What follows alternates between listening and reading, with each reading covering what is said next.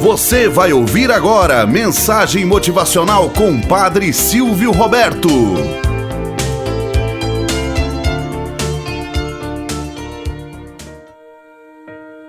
Olá, bom dia, flor do dia, cravos do amanhecer. Vamos à nossa mensagem motivacional para hoje. Temos anjos em casa. Eu tive uma linda irmãzinha. Era o xodó do meu pai.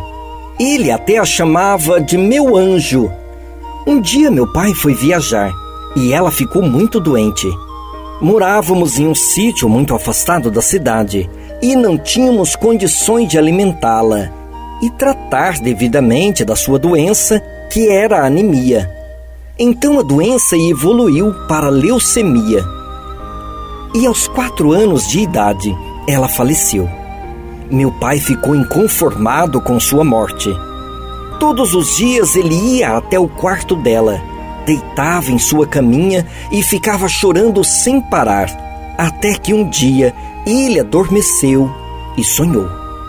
No sonho, ele viu em forma de anjo, com um vestido branco e asas, e disse ao meu pai: Querido papai, peço-lhe que não chore mais, pois suas lágrimas estão molhando minhas asinhas e não consigo voar. Elas estão ficando muito pesadas. Depois desse dia, meu pai não chorou mais e soube que ela estava feliz onde estava. Além disso, Deus mandou mais dois anjos que são meus irmãos, Edson e minha irmã Elsa. Moral da história: Que possamos cuidar bem de nossas crianças que são anjos enviados por Deus para cuidarmos e depois da missão cumprida, repousaremos em paz nos braços do Pai.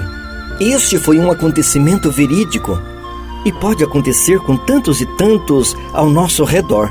Chorar a morte de um ente querido é ter justamente na alma o desejo de uma saudade que parece não ter fim.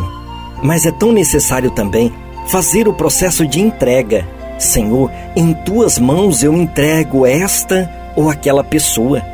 Ei, meu irmão, ei, minha irmã, estas pessoas não pertencem a nós, mas pertencem a Deus. Que bom seria se todos aqueles que passam por situações semelhantes que possam ter esse gesto de entrega consolidado no seu coração, devolver a Deus o que a Ele pertence. E um dia, todos nós na casa do Pai estaremos reunidos.